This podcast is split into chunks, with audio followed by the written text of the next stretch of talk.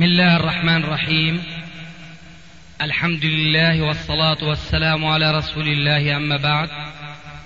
فهذا أحد أشرطة سلسلة الهدى والنور من الدروس العلمية والفتاوى الشرعية لشيخنا المحدث العلامة محمد ناصر الدين الألباني حفظه الله ونفع به الجميع قام بتسجيلها والتأليف بينها محمد بن أحمد أبو ليلى الأثري. بسم الله الرحمن الرحيم والصلاة والسلام على محمد وعلى آله وصحبه أجمعين.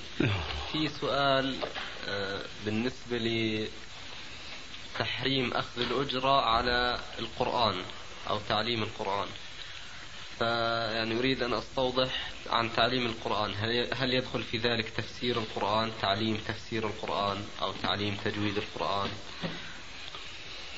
الجواب كل العبادات لا يجوز أن يؤخذ عليها أجر كل العبادات.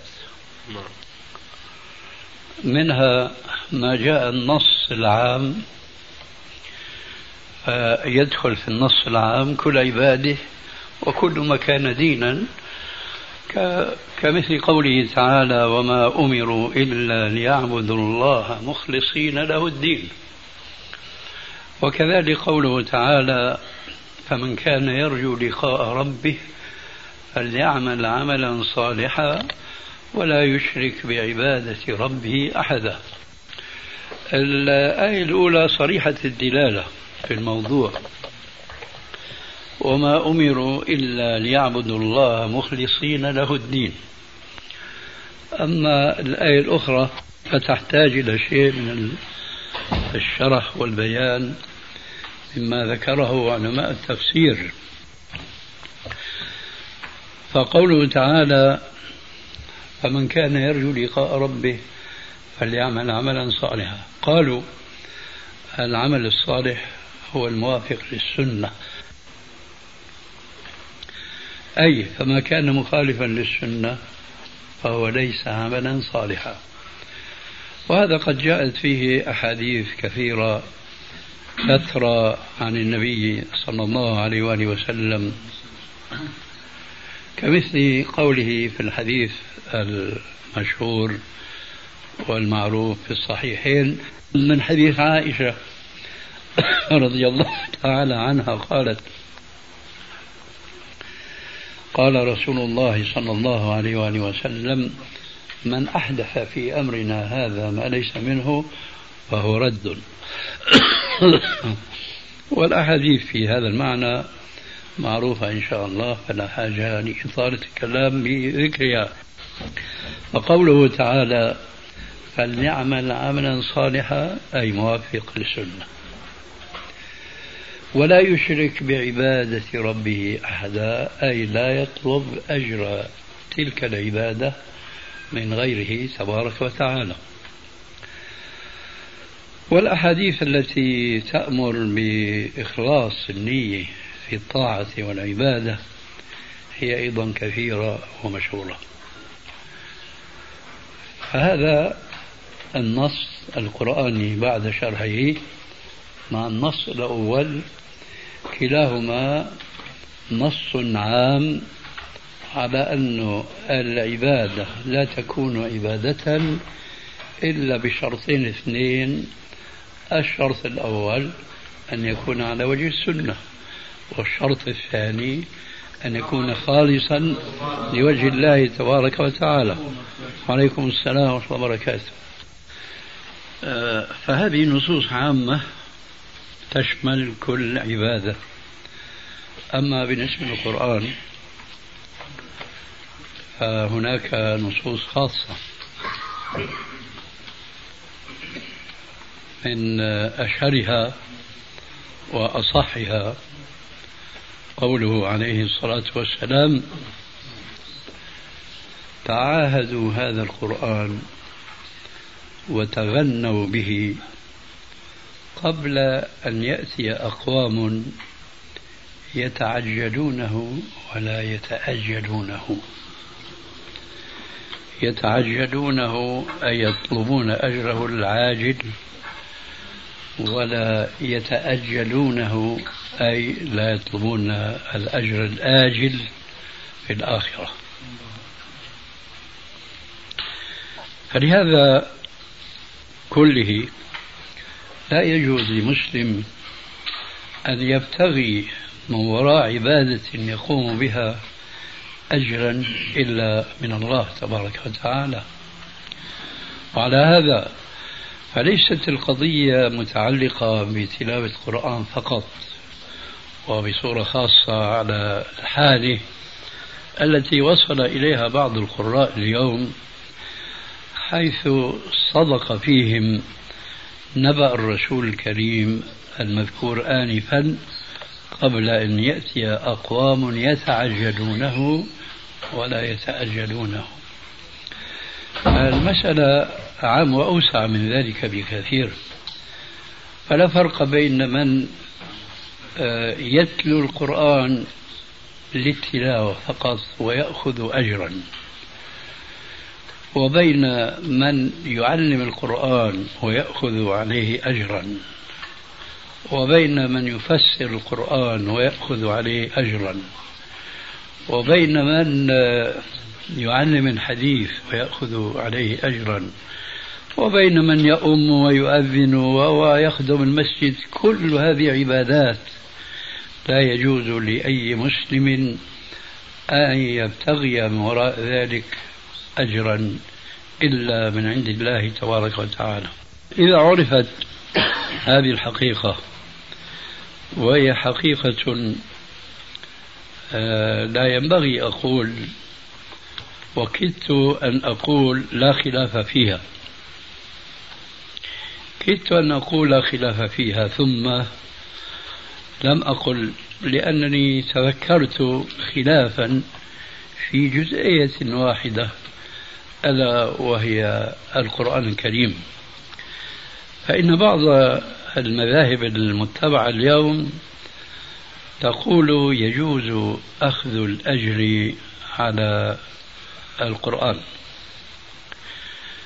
ولهم في ذلك حجة صحيحة رواية وليست صحيحة دراية.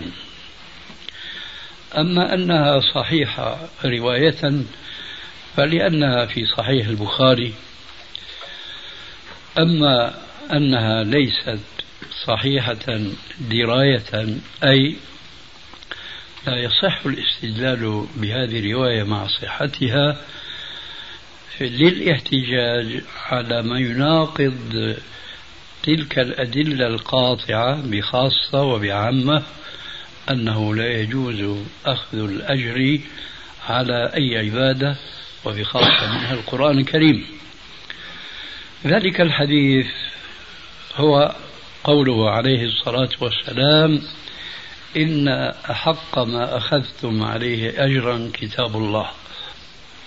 هذا حديث في صحيح البخاري كما ذكرنا.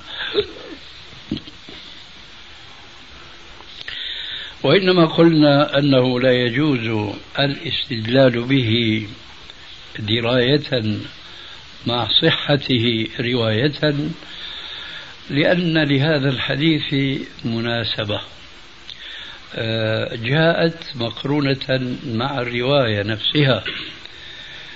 وهو في صحيح البخاري كما قلنا من رواية أبي سعيد الخدري رضي الله تعالى عنه أنه كان في سرية مع جماعة من أصحاب النبي صلى الله عليه وسلم فمروا بقبيلة من القبائل العربية فطلبوا منهم أن ينزلوا عليهم ضيوفا فأبوا.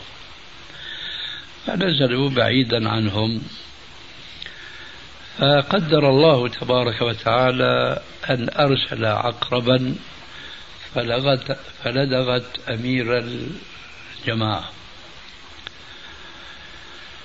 فأرسل أحد أتباعه إلى هؤلاء الذين أرادوا أن ينزلوا عليهم فأبوا. وقال انظروا لعلهم عندهم شيء لأنهم من أهل الحضر. فجاء الرسول من قبل ذلك الأمير فعرض عليه أن يعالجه ولكن اشترط عليه رؤوسا من الغنم أنا نسيت الآن إما عشر وإما مئة. وهو رئيس قبيلة وغني فقبل ذلك فما كان منه إلا أن رقاه بالفاتحة بعد أن مسح بالمصاق مكان اللذغ. فكأنما نشط من عقال. هكذا يقول في الحديث. فأخذ الجعل وأتى به إلى النبي صلى الله عليه وسلم آه، محتاطا لعله لا يجوز أن يستفيد منه. فقال له عليه الصلاة والسلام الحديث السابق إن أحق ما أخذتم عليه أجرا كتاب الله. فاختلف العلماء هنا. فالجمهور أخذ بالحديث مفسرا بالسبب. والشافعية أخذوا بالحديث دون ربطه بالسبب وهذا هو السبب في الخلاف. وينبغي أن يكون معلوما لدى كل طالب للعلم أن من الضروري جدا لمن أراد التفقه ليس في السنة فقط بل وفي القرآن أيضا أن يعرف أسباب نزول الآيات وأسباب ورود الأحاديث. فقد ذكر علماء التفسير أن معرفة سبب نزول الآية يساعد الباحث على معرفة نصف معنى الآية والنصف الثاني يؤخذ من علم اللغة وما يتعلق بها من معرفة الشريعة. كذلك نقتبس من هذا فنقول أيضا كثير من الأحاديث آه، لا يمكن فهمها فهما صحيحا إلا مع ربطها بأسباب ورودها. منها هذا الحديث وهناك أحاديث كثيرة. أيضا لا يمكن أن تفهم فهما صحيحا إلا بربط الرواية مع سببها. فحينما فصل الحديث إن أحق ما أخذتم عليه أجرا كتاب الله عن سبب وروده أعطى الإباحة العامة. إن أحق ما أخذتم عليه أجرا كتاب الله. فسواء كان الأجر مقابل التلاوة أو كان مقابل تعليم القرآن أو تفسير القرآن وهكذا فالحديث عام. ولكننا إذا ربطناه بسبب الورود تخصص هذا العموم بالوارد وهذا ما ذهب إليه آه، جمهور العلماء وبخاصة منهم علماء الحنفية. حينما فسروا هذا الحديث أحق ما أخذتم عليه أجرا كتاب الله في الرقية. فأضافوا هذه الجملة في الرقية أخذا لها منهم من سبب ورود الحديث. وهذا الأخذ لا بد منه لكي لا يصطدم التفسير إذا كان من النوع الأول بقواعد إسلامية عامة ذكرناها آنفا. من بعض الآيات وبعض الأحاديث. وهذا من القواعد الأصولية الفقهية أنه إذا جاء نص سواء كان قرآنا أو كان سنة فلا يجوز أن يؤخذ على عمومه إلا منظورا إليه في حدود النصوص الأخرى التي قد تقيد دلالته. أو تخصصه. هذه كقاعدة لا خلاف فيها عند علماء الفقه والحديث بل علماء المسلمين جميعا. وإنما الخلاف ينشأ من سببين اثنين. إما أن لا يرد الحديث مطلقا إلى بعضهم أو أن يرد إليه مطلقا دون السبب الذي يوضح معناه كما نحن في هذا الحديث بالذات ولعله يحسن أن نضرب مثلا آخر. آه، لأن له علاقة بكثير مما يثار اليوم ويجري النقاش حوله ويستدل عليه بقوله صلى الله عليه وآله وسلم من سن في الإسلام سنة حسنة فله أجرها وأجر من عمل بها إلى يوم القيامة دون أن ينقص من أجورهم شيء. إلى آخر الحديث. فإن جماهير العلماء اليوم وقبل اليوم ببضع قرون يفسرون هذا الحديث تفسيرا على خلاف ما يدل عليه سبب وروده. فيقولون معنى الحديث من سن في الإسلام سنة حسنة أي من ابتدع في الإسلام بدعة حسنة. وعلى ذلك يضطرون أن يخصصوا عموم قول عليه السلام في الحديث السابق ذكره من أحدث في أمرنا هذا ما ليس منه فهو رد وكذلك يفعلون بالحديث الذي هو أوضح في الدلالة على عموم وشمول الذم لكل بدعة ألا وهو قوله عليه الصلاة والسلام كل بدعة ضلالة وكل ضلالة في النار فحينما وقعوا في تأويل الحديث السابق من سن سنة حسنة بمن ابتدع في الإسلام بدعة حسنة اضطروا توفيقا بين ذاك الحديث وهذا المفهوم للحديث ولا أقول بين ذاك الحديث وهذا الحديث لأنه في الحقيقة لا تنافر ولا تنافي بينهما وإنما جاء التنافر والتنافي بين ذلك الحديث العام الذي لا إشكال فيه كل بدعة ضلالة وكل ضلالة في النار وبين الفهم الخاص لمن سن في الإسلام سنة حسنة أي من ابتدع في الإسلام بدعة حسنة. فقالوا إذا قول كل بدعة ضلالة من العام المخصوص. وحينئذ يكون معنى الحديث ليس كل بدعة ضلالة. فما هو معنى الحديث إذا الذي تأولوه بالبدعة؟ الحقيقة أننا نستطيع أن نفهم الحديث فهما لا يتنافى مع العموم المذكور كل بدعة ضلالة. من نفس المتن أولا ثم نبتغي دعما لهذا الفهم من سبب وروده ثانيا.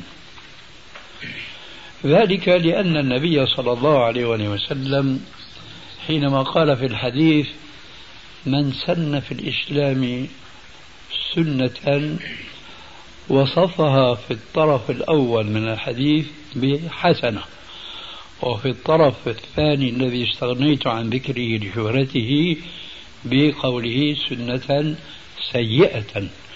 فإذا هذا الحديث يدلنا أن في الإسلام سنة حسنة وفي الإسلام سنة سيئة.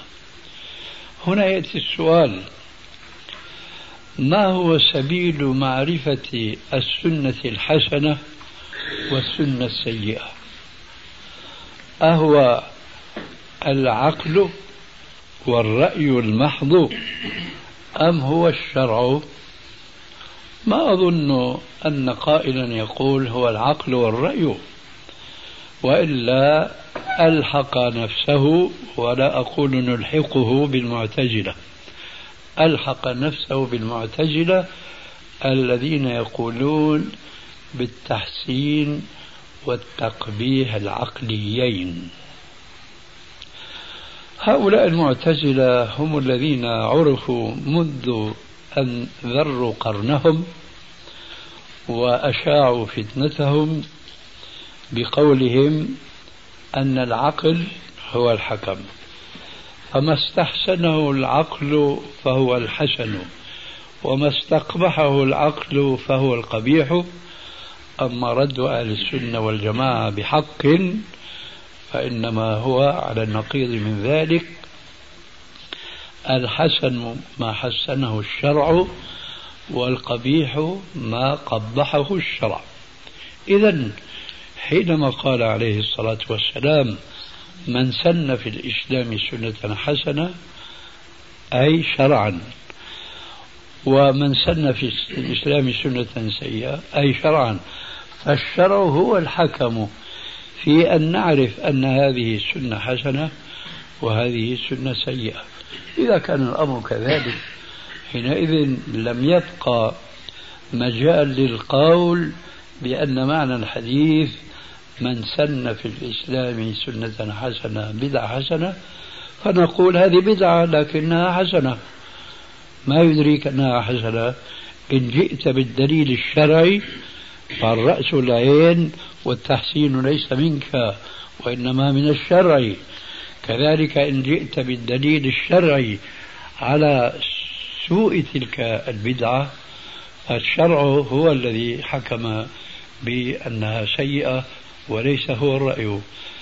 فهذا الحديث إذا من نفس كلمة حسنة وسيئة نأخذ أنه لا يجوز تفسير الحديث بالبدعة الحسنة والبدعة السيئة التي مرجعها الرأي والعقل.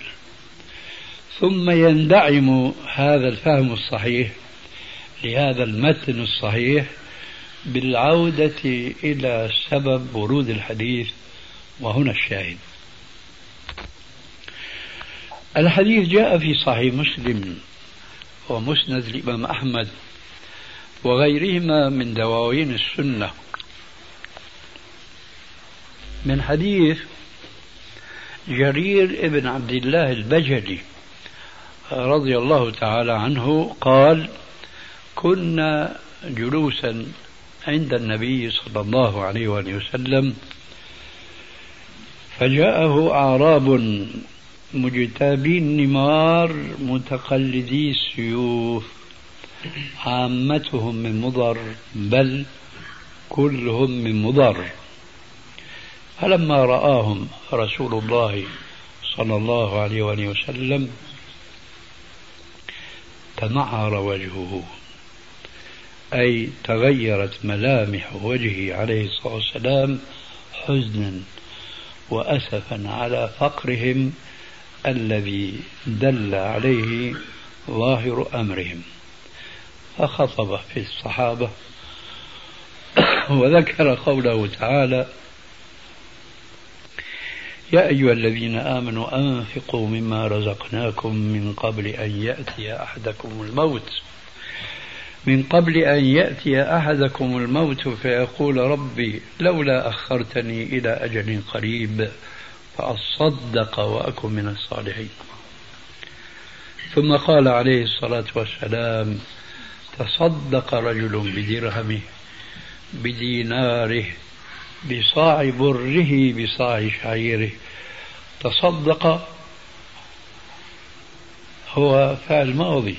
لكن هذا من بلاغة اللغة العربية. أي ليتصدق. فأقام الفعل الماض مقام فعل الأمر إشارة إلى أنه ينبغي أن يقع ويصبح ماضيا. ليتصدق أحدكم بدرهمه بديناره بصاع بره بصاع شعيره وبعد أن انتهى عليه الصلاة والسلام. من خطبته قام رجل ليعود وقد حمل بطرف ثوبه ما تيسر له من الصدقة من طعام أو دراهم أو دنانير وضعها بين يدي الرسول صلى الله عليه وآله وسلم. فلما رأى أصحابه الآخرون ماذا فعل صاحبهم؟ قام كل منهم ليعودوا أيضا بما تيسر له من الصدقة.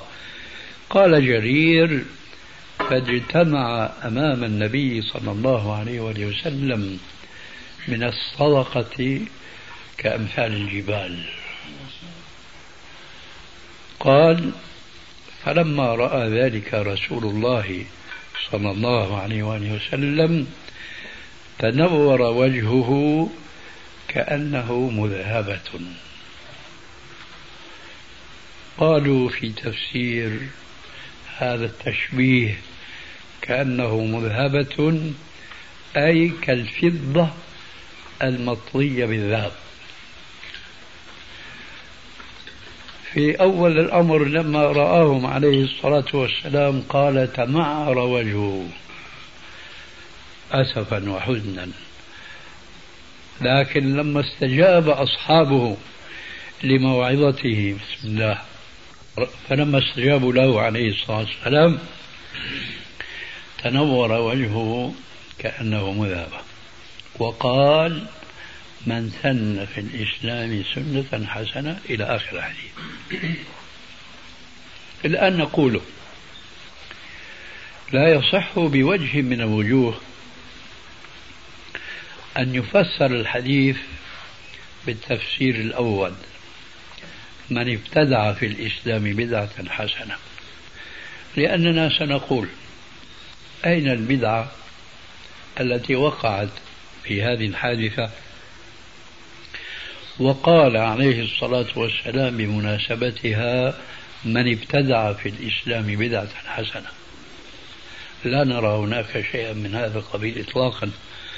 بل نجد أن النبي صلى الله عليه وسلم خطبهم آمرا لهم بالصدقة مذكرا لهم بآية في القرآن الكريم كانت نزلت عليه مسبقا وهي أنفقوا مما رزقناكم وأكد ذلك ببعض حديثه تصدق رجل بدرهمه بديناره بصاع بر بصاع شعيره إذا ليس هناك إلا الصدقة.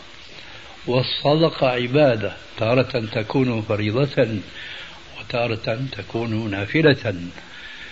فإذا لا يجوز أن نقول معنى الحديث من ابتدع لأنه لم يقع هنا بدعة. ولكن لو رجعنا إلى لفظة سنة في اللغة العربية للمسنا منها شيئا جديدا في هذه الحادثة لكن ليست هي البدعة الشيء الجديد هو قيام هذا الرجل أول كل شيء وانطلاقه إلى داره ليعود بما تيسر له من صدقة. فأصحابه الآخرون فعلوا مثل فعله فسن لهم سنة حسنة لكن هو ما سن بدعة سن لهم صدقة. والصدقة كانت مأمورة بها من قبل كما ذكرت آنفا. قد أكون أطلت قليلا أو كثيرا ولكن أرى أن هذا البيان لابد منه لكل طالب علم ليفهم النصوص الشرعية فهما صحيحا حتى لا يضرب بعضها ببعض. فقوله عليه الصلاة والسلام الذي أخذ بظاهره بعض العلماء فأباحوا أخذ الأجر على القرآن مطلقا لا يصح فهمه على هذا الإطلاق بل ينبغي أن نربطه بالسبب وهو الرقية. فلا يكون حين ذاك أخذ الأجر المنصوص في الحديث لمجرد تلاوة القرآن أو تعليمه بل للرقية بالقرآن الكريم. ويؤكد هذا أخيرا فقوله عليه الصلاة والسلام الذي أخذ بظاهره بعض العلماء فأباحوا أخذ الأجر على القرآن مطلقا لا يصح فهمه على هذا الإطلاق بل ينبغي أن نربطه بالسبب وهو الرقية.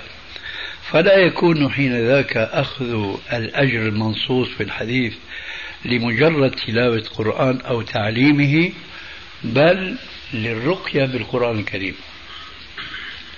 ويؤكد هذا أخيرا ولعلي أكتفي بهذا الذي سأذكره أن رجلا علم صاحبا له في عهد النبي صلى الله عليه وسلم القرآن. فأهدى إليه قوسا. ولكنهم عودا إلى حديث أبي سعيد. لماذا توقف أبو سعيد من استفادة من الأجر الذي أخذه من أمير القبيلة؟ وهذا الرجل الثاني لما أهديت له القوس توقف حتى سأل الرسول عليه السلام. لماذا توقف هذا وذاك؟ لأنهم كانوا فقهاء حقا وكانوا يفهمون مثل الآية السابقة وما أمروا إلا أن يعبدوا الله مخلصين له الدين فأبو سعيد قرأ القرآن ولو أنها مقرونة بالرقية. وهذا الآخر علم صاحبه القرآن فخشي أن يكون ذلك منافيا. للإخلاص في عبادة الله عز وجل.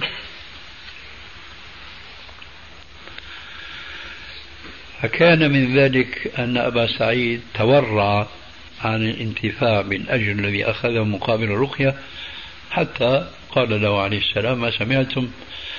أما هذا الرجل الثاني الذي علم صاحبه القرآن لما جاء إلى النبي صلى الله عليه وسلم وذكر له بأنه علمه فأهدى إليه قوسا قال إن أخذتها طوقت بها نارا يوم القيامة. فإذا تعليم القرآن إذا بهذا الحديث والحديث الآخر يتعجلونه ولا يتأجلونه لا يجوز إطلاقا. إلى هنا أكتفي. بما سبق من بيان أن القرآن تعليما وقراءة لا يجوز أخذ الأجر عليه ككل العبادات ولكن هنا ملاحظة لابد من ذكرها ولو بإيجاز. الأجر كما تعلمون حق مقابل عمل يقوم به إنسان.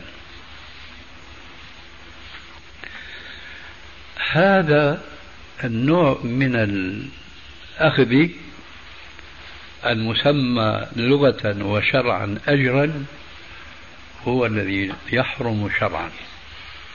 ولكن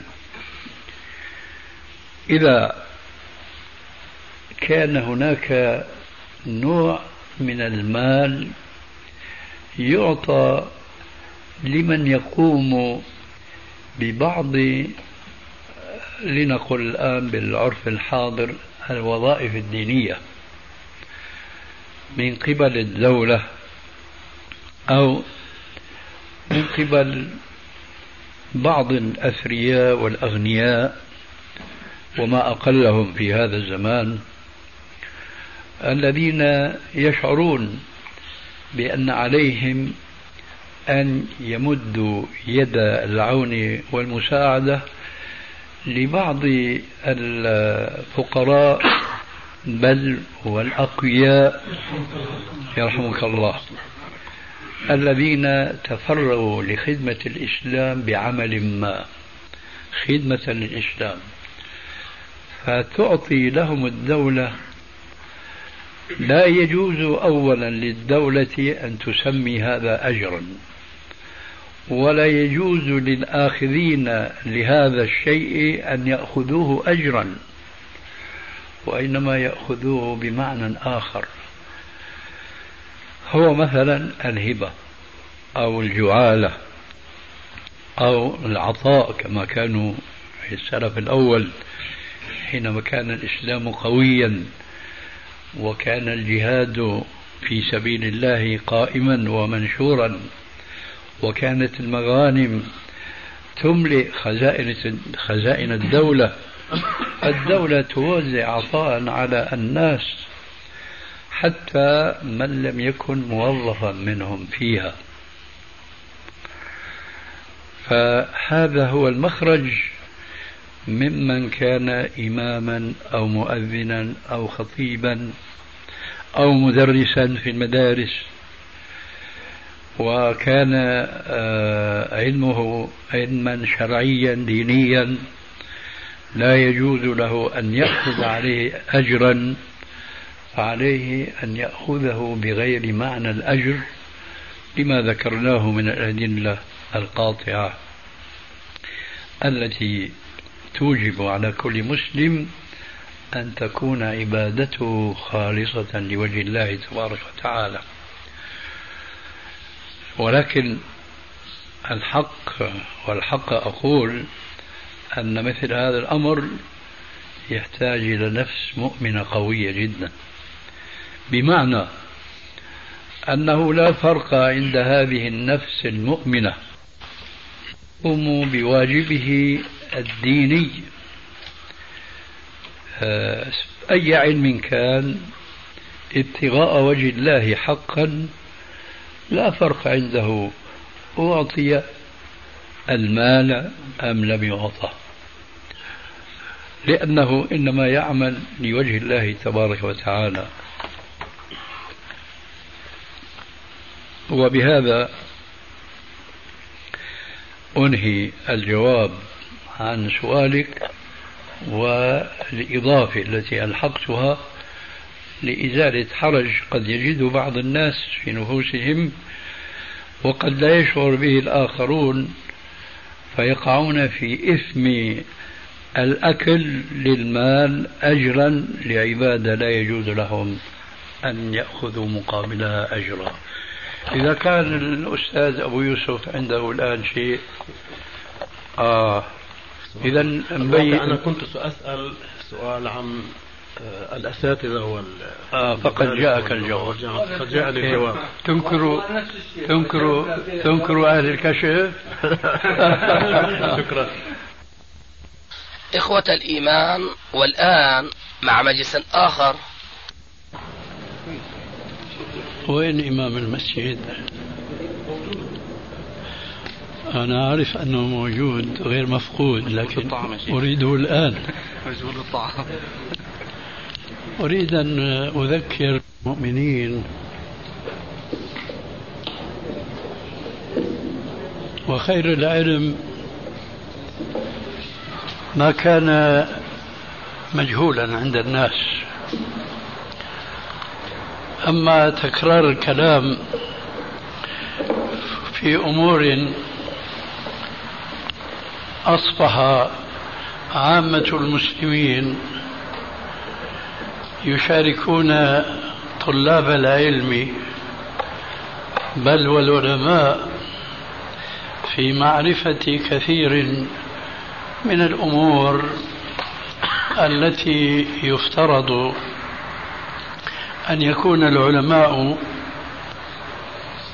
بل طلاب العلم فقط هم العارفون بتلك الأمور.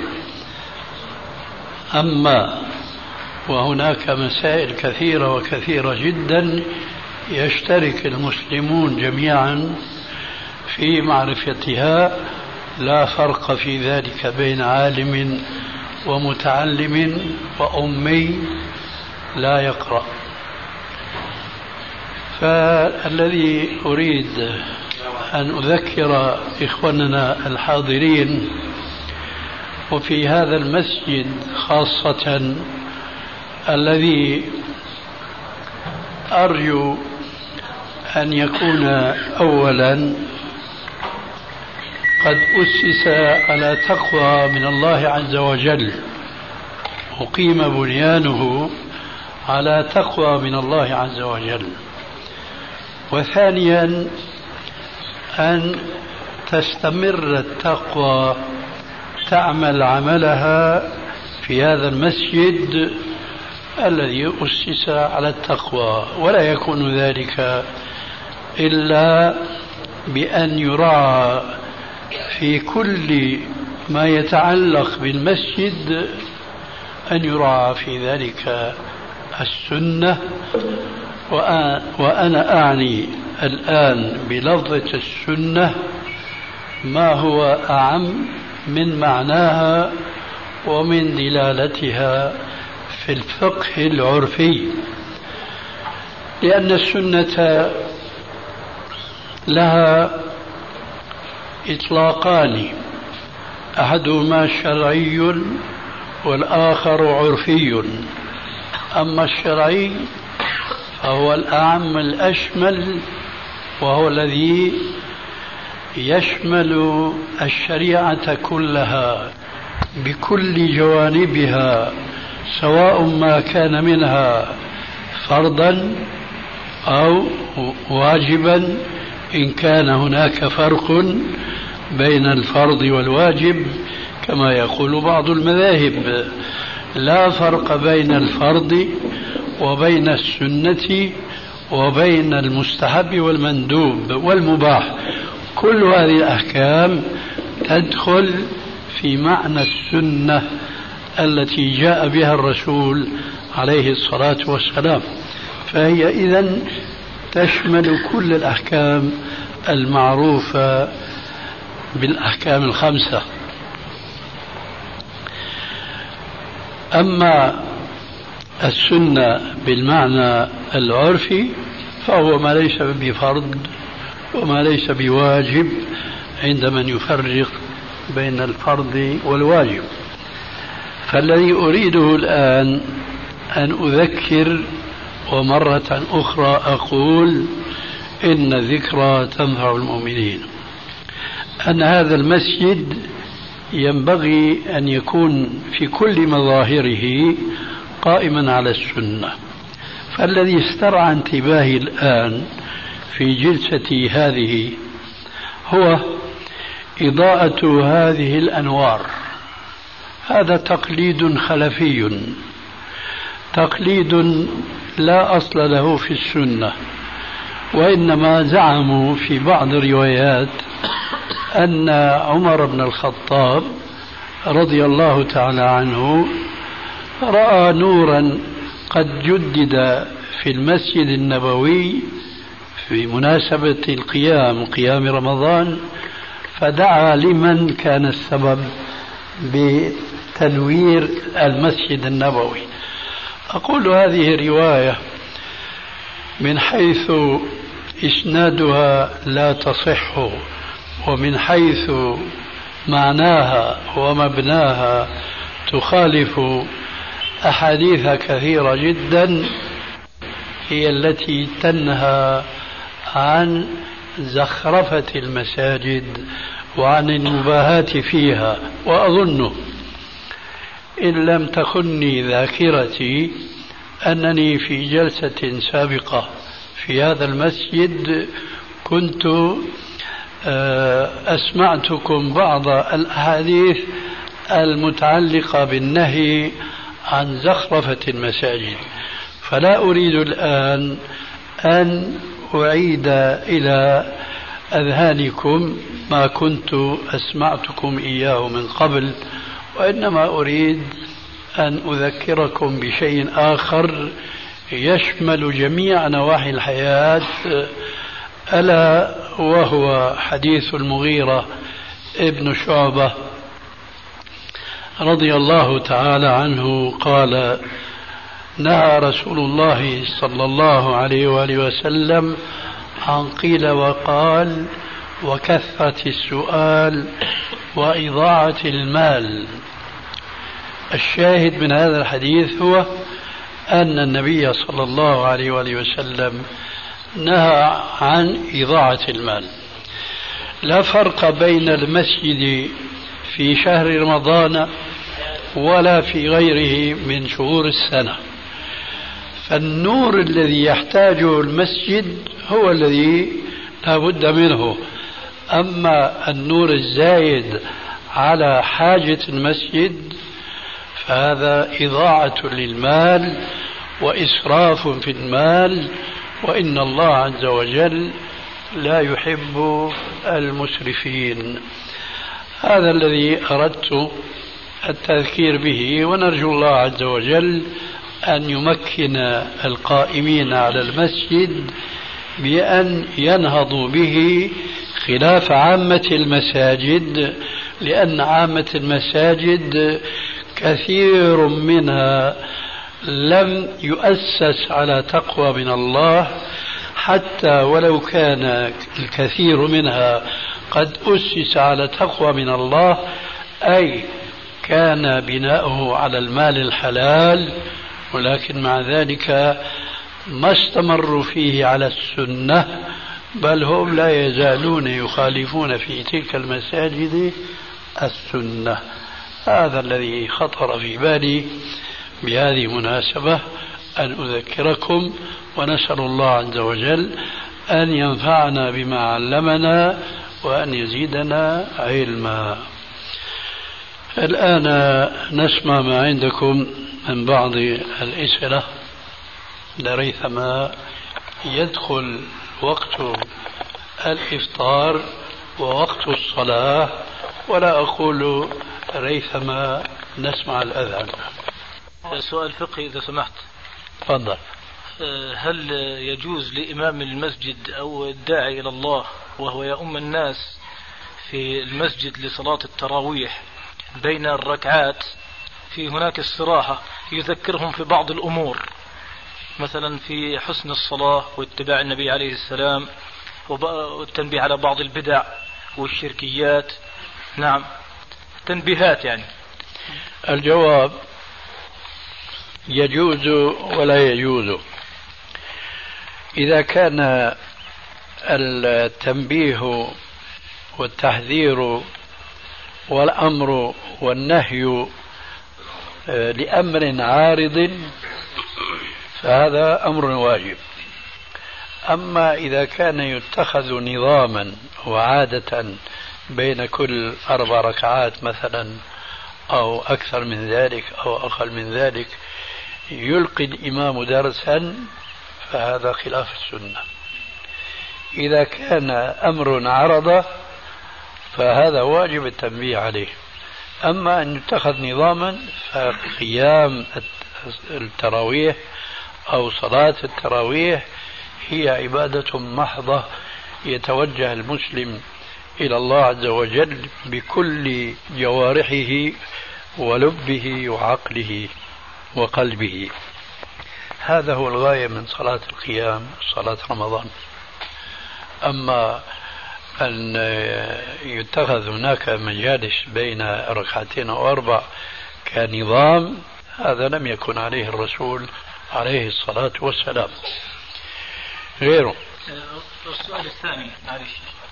السؤال الثاني في إنسان عليه أيمان كثيرة تعد بالآلاف الله. وما كفر. فالآن تاب إلى الله. فماذا يفعل؟ لابد أن يقرن مع توبته العمل الصالح والعمل الصالح ينقسم إلى قسمين فرض ونفل. الفرض هو أن يؤدي كفارة الأيمان التي ترتبت عليه على ذاك الزمان المديد الطويل.